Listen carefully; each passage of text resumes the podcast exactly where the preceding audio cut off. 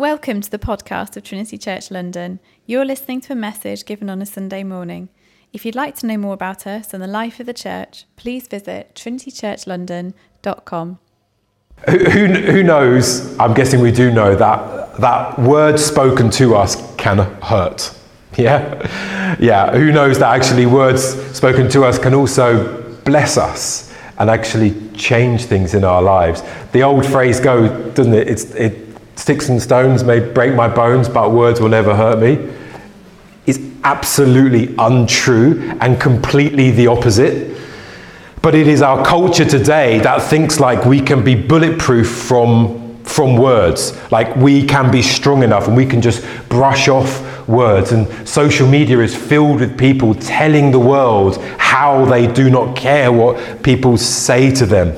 And it feels like the more that they shout that, the more you think, I know, I think you really are hurt by words. You're just trying to mask this over with um, even more violent protestation against it. Because we know that words hurt. And James here is really talking about the power of words they have in our lives. So, what I want to do this morning is just highlight five things from this passage that James says why we need to be careful and why we need to think about our words. And then I want us to think how we can actually use our words to give life and blessing to those around us. Because I think as a church, it's our passion, isn't it, to be those who, when they come amongst us, people receive life from us.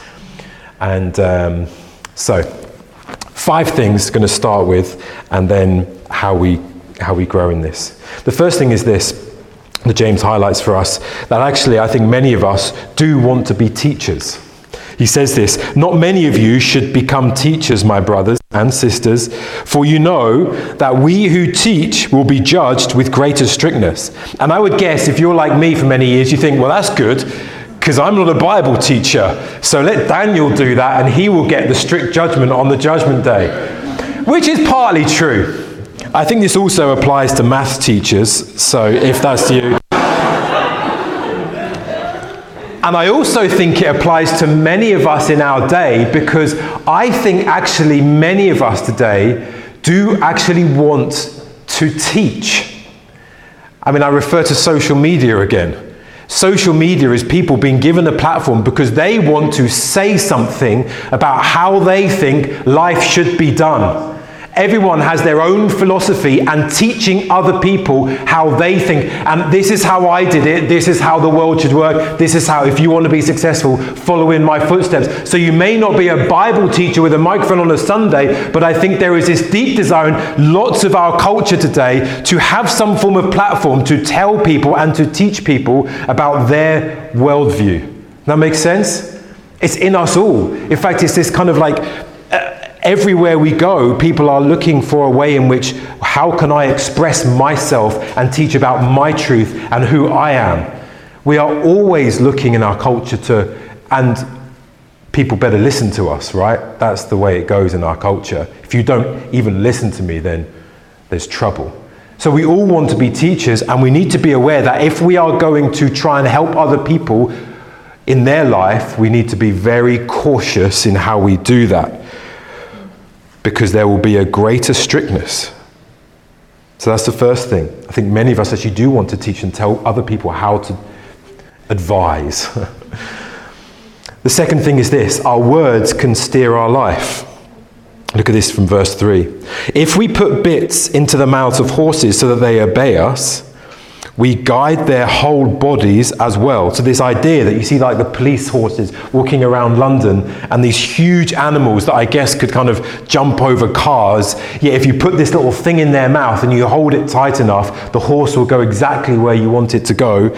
So, our words can steer our lives, James is saying. And he says again, another illustration look at the ships also. Though they are so large and are driven by strong winds, they are guided by a very small rudder, so that wherever the will of the pilot directs. So also the tongue is a small member, yet it boasts of great things. The idea is this that the, the mouth is just a small member of the body, and yet your mouth can direct your whole life.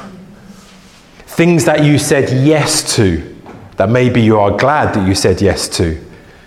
Marrying someone. Some things you said yes to that you regret. Some things that you say no to. And you look back and you think, I'm so glad. Or you actually really regret. Your words can actually steer your whole life so that you end up in places that you never imagined in the first place. So we need to be careful. We think, is this an innocent conversation that no one is really listening to? Those words can form you and change you over time to someone you may want to be or may not want to be. So that's the second thing. Reasons why we need to be careful. Third thing is this our words can actually destroy our lives. Look what he says here in verse 5. He says, How great a forest is set ablaze by such a small fire. And the tongue is a fire, a world of unrighteousness, and the tongue is set among our members, staining the whole body, setting on fire the entire course of life, and set on fire by hell. You think, I'm just having a conversation. No, you don't understand. There could be heaven and hell in that conversation. James is amping, amping up the use of our words. So you think of this forest fire that starts, and you think, well, you just have one little match, one little spark, one little stroke against that bit, and suddenly you set back, and there is acres and acres and acres of forest destroyed. One word can destroy your own life. Sentences that you regret, right? Things in a relationship that you wish, why did I say that? It can destroy things. How do marital relationships break down? Normally, just by words that were said, and enough words, dripping words sometimes, and over time, things break down. At a national level, you remember Donald Trump used to be president? Like it feels like a long time ago now. It's the only thing we thought about. And I was like, oh yeah, he was the president of the United States of America. Yeah, he was. And remember, like nations were on tenterhooks because he had Twitter, and you didn't know what he was going to say. Aware that like one sentence could derail international relations because words have power to destroy. So we need to be careful. Fourth thing is this everyone that we meet is made in the image of God. Look at this in verse 9. He says, With it, with our language, with our words, with it we bless our Lord and Father, and with it, with it we curse people who are made in the likeness of God. From the same mouth come blessing and cursing. My brothers and sisters, these things ought not to be so. So that everyone that we come across, whether they're our friend, they're a, mate at uni, whether they're our boss, whether someone who's serving us in Sainsbury's, they are made in the image of God. And as they are made in the image of God, they are held in the emotions of God. Their well being and their flourishing is not something that God is cold to, their flourishing is held emotionally in the heart of God whether they behave well or behave badly, whether they believe in God or not, everyone is made in the image of God and it is held in the emotions of God. So if you treat that person badly with your words, God feels it. I was thinking even today, like, how many words have I said in passing and just moved on, just been quick, I've got things to do, and blah, blah, not even looking in someone's eye and moving on, thinking, have I grieved the heart of God because I didn't say kind words to that person. We treat people who are made in the image of, of God. And fifthly, this. This is interesting. Our words can curse people or they can bless people. That's what he says in verse 10. For from the same mouth come blessing and cursing. I think, I think sometimes, especially in our Western context, we think cursing, we think witchcraft, kind of Harry Potter, that's things on the sidelines, on the margins of society, that's voodoo, that's something that the majority of people don't actually get involved in. And James says to his church, no, you can actually curse someone with your words. You can cut them down or you can build them up. He doesn't have a neutral category, which is interesting. There's an interesting middle path that you can go, which is neither. No, he says you can either curse or bless. To curse someone is to put words on somebody that actually wound them, that diminish them as a person, that will hold them back in their future. Who's had words that have been spoken to you, that have lived with you for many years? And you think, I have shaped who I think I am on the basis of those words that were spoken to me. When I went to, uh, I, I, made an interesting transition in that I was sent to a, a small prep school where only boys went as a kid. And um, I grew quite quickly, so I was quite big in this quite small school. So I was the captain of the football team, I was the captain of the rugby team. We were going to HTB at the time, down the road here, and there's a big youth group, and I loved it. And then one summer, when I was in year seven, we moved church and we moved house, and I got moved to school. And I went from this very small all boys prep school to the local comprehensive school where there were like 12, 1300 kids, and there were girls which was a bit of a shock. And uh, I remember going from like the biggest kid in school, there or thereabouts, to like one of the smallest kid in school, and with quite a lot of tough kids going to this school. Like it was a big, big culture shock. And I felt vulnerable honestly looking back i felt disorientated and obviously as like a year eight boy then i was like okay i've just got to put on a show that i know what's going on and i'm cool and i'm strong and i'm tough and etc anyway on that first morning the, the queen bee of my tutor group georgia she was obviously curious in me this kid who'd come from who knows where on the wrong year just dropped into her tutor group she was like loud and so she was asking me all these questions on, on the way to lunch and after about four minutes, you know, I was like trying to stay cool, but like desperately intimidated.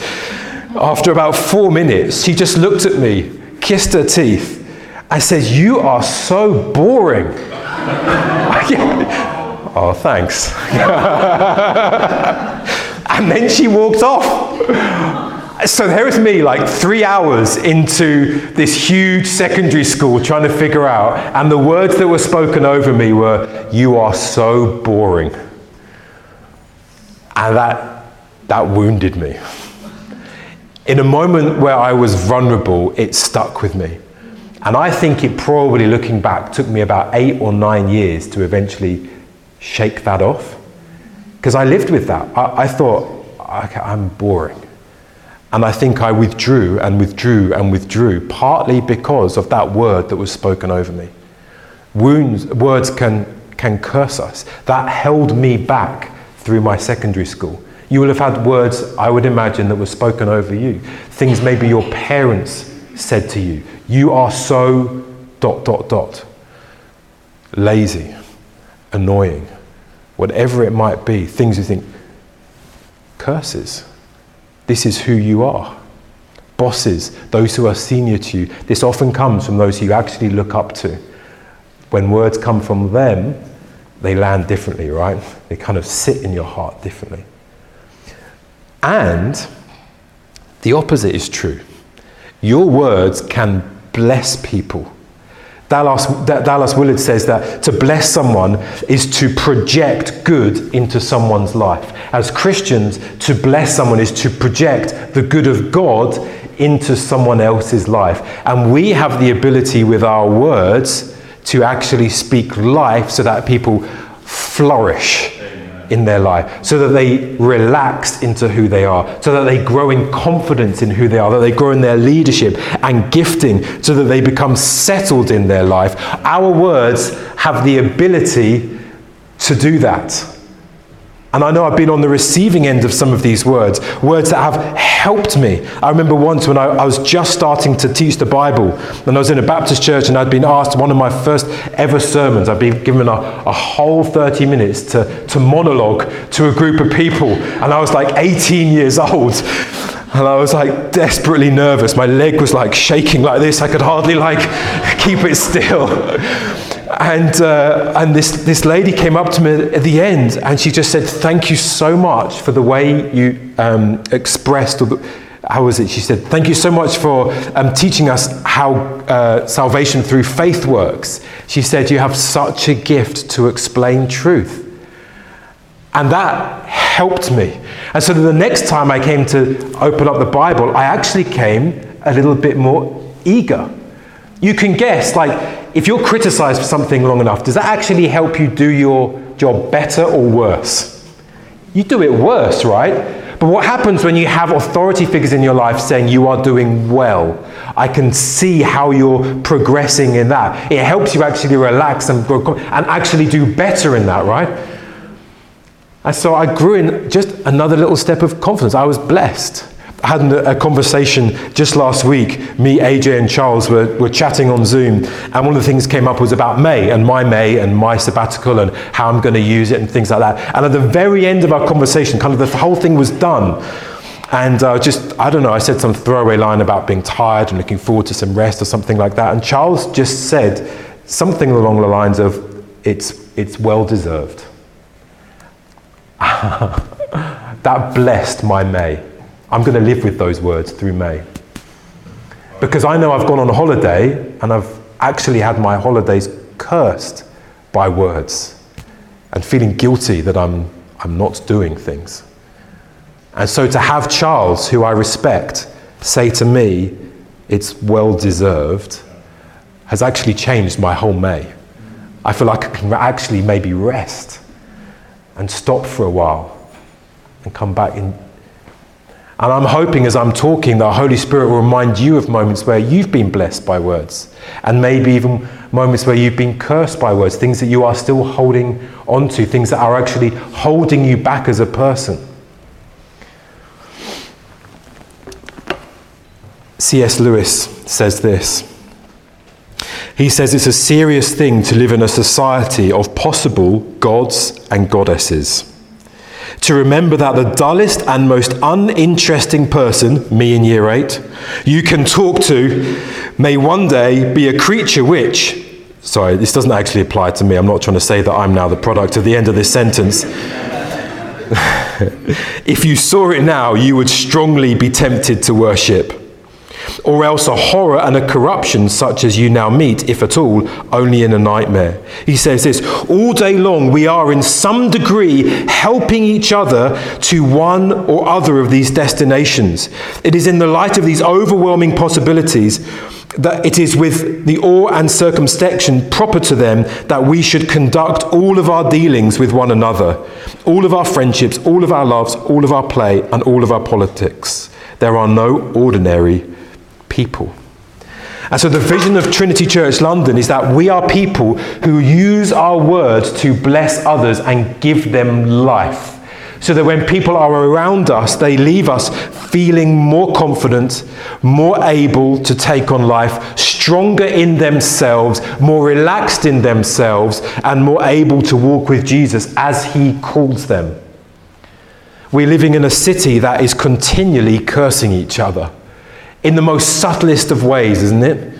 In meetings, belittling one another, trying to get one up over colleagues so that they might get the promotion, speaking ill behind their back, continually criticizing and backbiting, cursing people's personalities and work, etc., so that they might do well. We're living in a city of unclean lips. And we are to be a beacon who shine forth blessing and speak life into the darkness so that people might be lifted up by us. Paul says it like this He says in Philippians 3 Do all things without grumbling or disputing, that you may be blameless and innocent, children of God without blemish in the midst of a crooked and twisted generation among whom you shine as lights in the world. So, do you want to be a blessing unleasher around you? You probably know some people who, when you are around them, you feel better for being with them, right? Because you know blessings come from their mouth. Steve Oliver is one of those people. If you know Steve Oliver, if you don't, he helped start the church with us, with Heather, his wife, and now they've gone back to South Africa. But I know that being with Steve is a blessed experience. He continually speaks blessing over me voicemails and texts and words sometimes over Zoom. And it strengthens me in my, my calling. We want to be that kind of person, right? So, how do we do that? I want to share just a few things. how do we unleash blessing into other people's lives? The first thing is this, and this is foundational. We need to find blessing for ourselves first. Because our words aren't independent from our own heart. Sometimes you see people uh, saying sorry or confessing or like apologize for saying something. And, and, you know, like it's a public confession, or they say something like, you know, I'm really sorry I said this, it doesn't reflect who I am. But actually, the Bible would say that what you say is the truest reflection of who you actually are, because from your heart, your mouth speaks. So, what is in your heart will actually come out. So, the, truth, the, the, the, the, the proverb that hurt people, hurt people, is actually true. Wounded people in their heart will wound other people. Those who have been cursed in their heart, cursing will come out of their mouth. And the converse is true. Those who are blessed and happy and peaceful and rested in their hearts will themselves give forth with their language blessing and peace and rest to other people. Those who are happy in their heart will pour forth happiness to other people. Those who know that they've been blessed will give blessing. And so the first thing that we need to do is to find blessing for ourselves. And my suggestion, if you're not a Christian here, my suggestion is that looking to the world and those around us only is not sufficient for our heart's needs. We do need our parents' blessings and those in authority over and those who are senior to us, particularly those around us, our friends. We do need them to bless us. It is, a, it is an okay thing to seek that and want that. But if we just leave our heart's search for blessing in this life at a horizontal level to the people around us, we will always feel slightly hurt and bruised. Because people themselves are up and down and fickle. If you struggle with that, just reflect on your own life and your own emotional life and how up and down you are. And you will know that you can't seek that from someone else because they're going through their own journey of life. And it will never be enough for your heart because your heart is made for God. Our heart has a hole in it that is to be filled by the blessing of God Himself. And the good news is that God is a blesser. So that when we turn to God, He is not fickle and changing all the time, but He is unchanging. So that when you turn to God, you will always find this overflow of blessing that will cascade over your life and fill your heart and leave you happy and blessed if you will turn to Him. God sent His Son, the Word of God, Jesus Christ, into the world so that we might be blessed. And Jesus Christ represents this walking, talking God who blesses everywhere he goes. He walks through, as it were, a spiritual desert, speaking words of life so that oases just blossom wherever he goes and lives are changed. Even as he goes to the cross where he is crucified, so that he might reverse the curse that was given in Genesis 3, what does he do? He blesses with his lips. You think, I mean, how tempted would you be to curse Judas or just to speak ill of him? But he never does. As he stands before Pilate, how he could have spoken about his own people who were betraying him, but he never does. Led like a lamb to the slaughter, silently he went.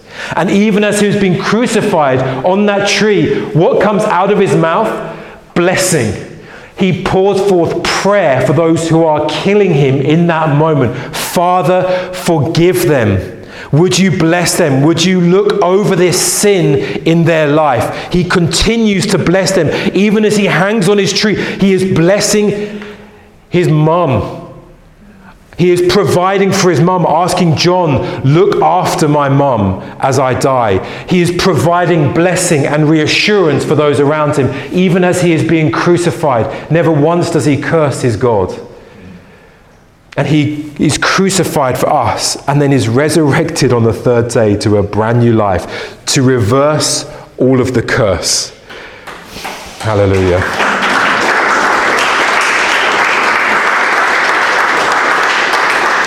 This is what Galatians 3 says Christ redeemed us from the curse of the law by becoming a curse for us. For it is written, Cursed is everyone who is hanged on a tree, so that in Christ Jesus the blessing of Abraham might come to the Gentiles, that's you and I, so that we might receive the promised Spirit through faith. So that now, as we come to this Jesus, we can receive his blessings. And as he rose from the dead, never to die again, what does he do with his friends? He gathers them for breakfast and he blesses them. He speaks peace over to them. Imagine how nervous you would be. Like the person you have just like, not just sent like a nasty WhatsApp about them behind their back, like you actually planned their death and then left them what does Jesus do? He comes back and he says, Peace be with you. And he speaks forgiveness over their life. He blesses them with his words. Why? Because his heart was full of blessing. And even at this very moment, Jesus Christ, we're told, is at the right hand of the Father, blessing you. He is using his words right now to intercede for your life covering over your sin so that when you do fall, when you do sin, when you do fail, even when you do use your words for wrong, Jesus Christ, as you are found in Him, is pointing out His death to the Father and saying, Father, I have covered those sins. My death has covered those sins. He is righteous in my sight. She is righteous before you. She is covered by our work, Father. He continues to bless you with prayer right now. So you can go to Him. So the first thing we need to do is go to God and allow our hearts to be filled with all the blessings that He has so that you might bless others. The second thing we need to do is this, and this is going to take a longer process. And, and Toria pointed out we've got space next week if you're coming to the weekend away, where actually some of you might want to deal with some of the words that have been spoken over you that have actually cursed you in your life. Even words that maybe were meant for good from that person's heart have actually acted like a curse. Those areas in your life that you know, when someone raises that person or that thing or that calling or that trip or whatever it is, I know I can't cope and I shut down or I get angry. It's possible that you are still living in the ramifications of words that were said over you. And the second thing that we need to do is to be aware of those things and renounce them and repent for how they have shaped you sinfully. One of the things that I had to do in my 20s, not, not just because of Georgia, um, she's well forgiven. She was 13 and full of hormones, and you know, teenagers be teenagers. Um, I, I, I had to renounce the lie that I was a boring person, that I was uninteresting to other people, because I had gone silent. I, I, I, I, don't, I don't know whether I'm an introvert or an extrovert now, I'm really not sure. But during my early 20s, you would have met me, said, that guy's an introvert. Like he's super quiet. And then he preaches every now and again and he talks loads and then he's quiet again. That was partly me dealing with feeling like I'm an uninteresting person. And so I had to renounce that and remind myself of the truth that God Himself actually is interested in me. So much so that God counts the hairs on my head. So much so that He pays attention to every day of my life, and I can talk to Him about the smallest of things, and He is fascinated and interested and wants to hear about my life. And that took years of recalibration in my life to get over the fact that no, you're not an uninteresting person. You're loved by God, He pays attention to you. For some of you, you're going to need to renounce some of the lies that have been spoken over you limitations that have been put over you, a shape of personality that you think you're that because someone said that or it came out in a questionnaire or something and you just think, this is just who I am. Now, I'm not talking about you just trying to be you and doing your thing. I'm talking about us going to God and Him telling you who you will be. And for some of us, actually shaking off chronic self consciousness.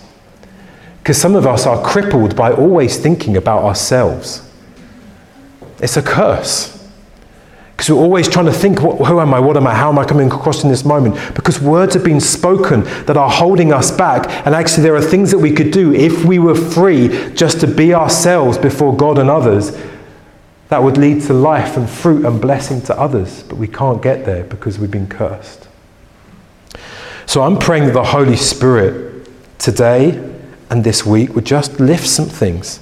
And, and my ask is that if, if there are things and phrases that come to your mind, things, people, situations, uh, I'm so keen that you talk to someone about that. Talk to, talk to me, talk to Toria, talk to, what, talk to the person next to you. It doesn't have to be right now, it can be, but deal with them. Because there might just be amazing freedom on the other side of that. And then we need to repent because sometimes, for me, I didn't say things that I should have said in conversations.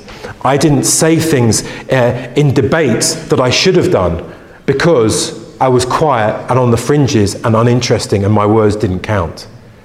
And I've had to repent of that. I've had to grow in actually just talking and contributing to conversation because my words matter. And there's been a process of repentance, of going through that. So the other thing we have to do is, is repent of how those things have shaped us sinfully. And then, fourthly, we actually need to speak words. And for some of you, this is quite easy. And we all know who you are, and we love you and bless you. for some of you, this is actually quite difficult. It's difficult for me. I've had to grow in the practice of blessing others with my words, using my words to speak life into other people. Because here's the thing just because you don't swear or don't actually invoke a curse over somebody doesn't mean that you are doing well with your language.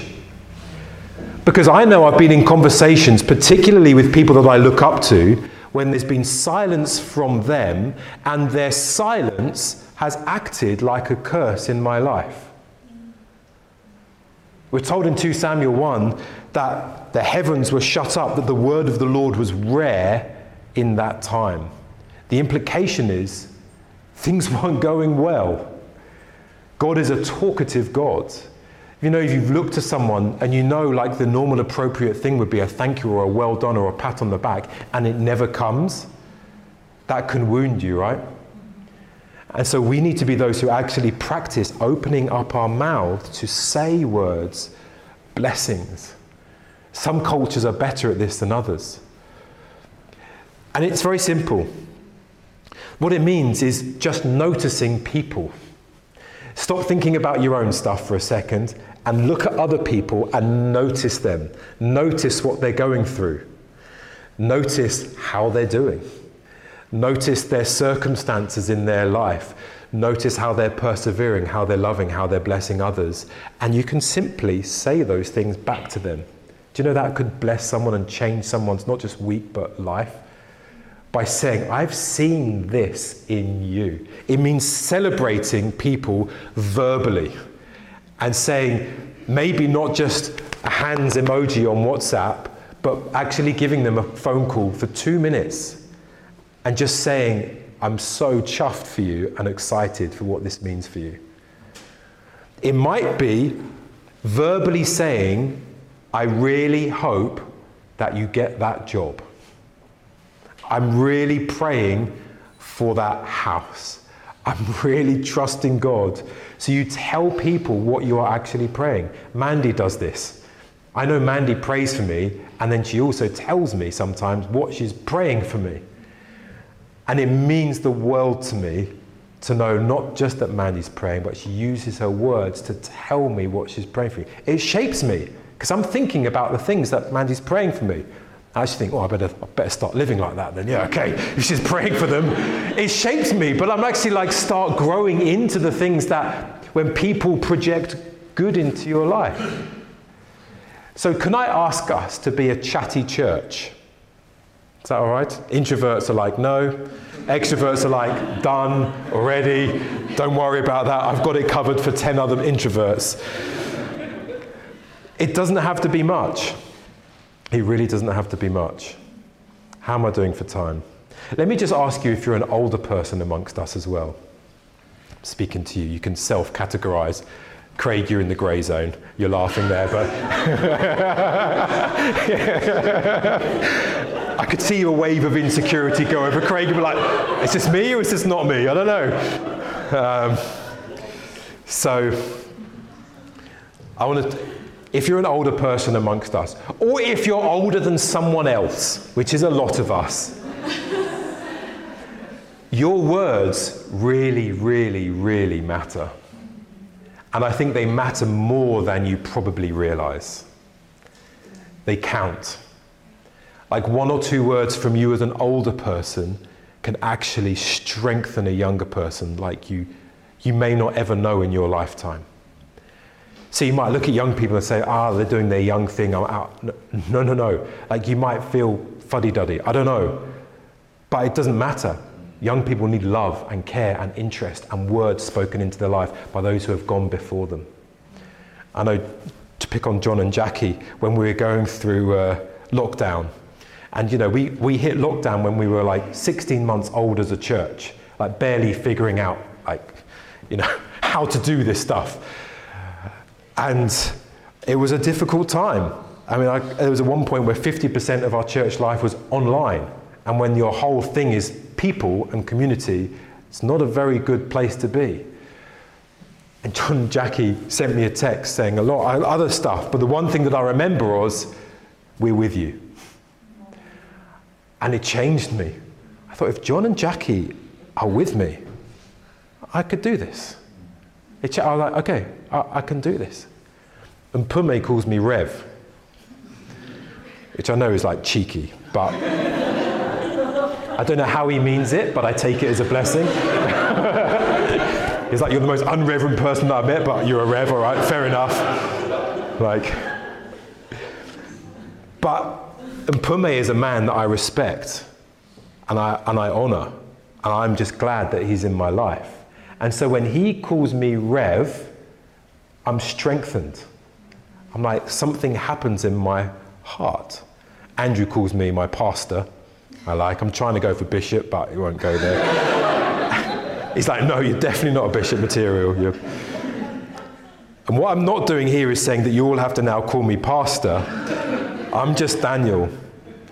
But older words, words from older people will, will change. So, can I ask you, if you know you've got, if you've been somewhere in life where someone else hasn't, say some words to someone. Even if it's just, I see that you're persevering and you are doing so well. It can change things, right? It blesses, it can wash away cursing in people's lives. So we want to grow in this. Two more things, and then I think we're going to close. Um, we need to be very quick to say sorry when we know that words have not been helpful.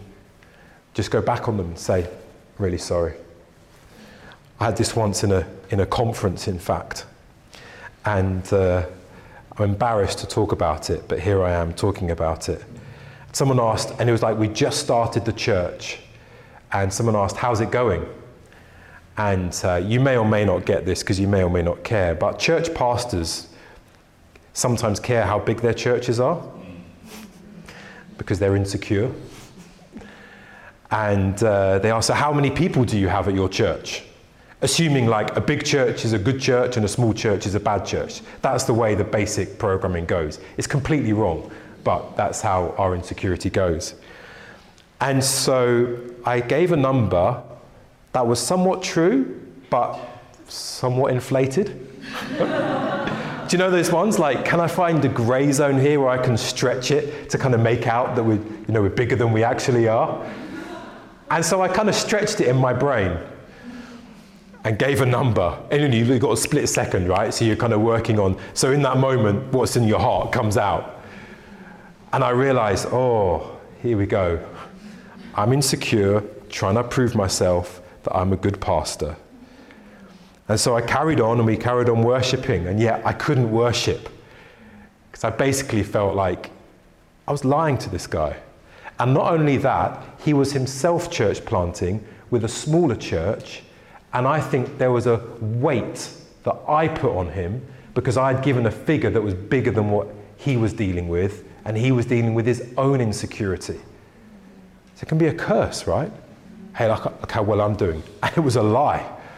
So during worship, I had to do the walk of shame. and I was like, did not want to do this. And was honestly humiliating. I was embarrassed. But I just had to say to him, look, you asked me how many people in my church. It's not right.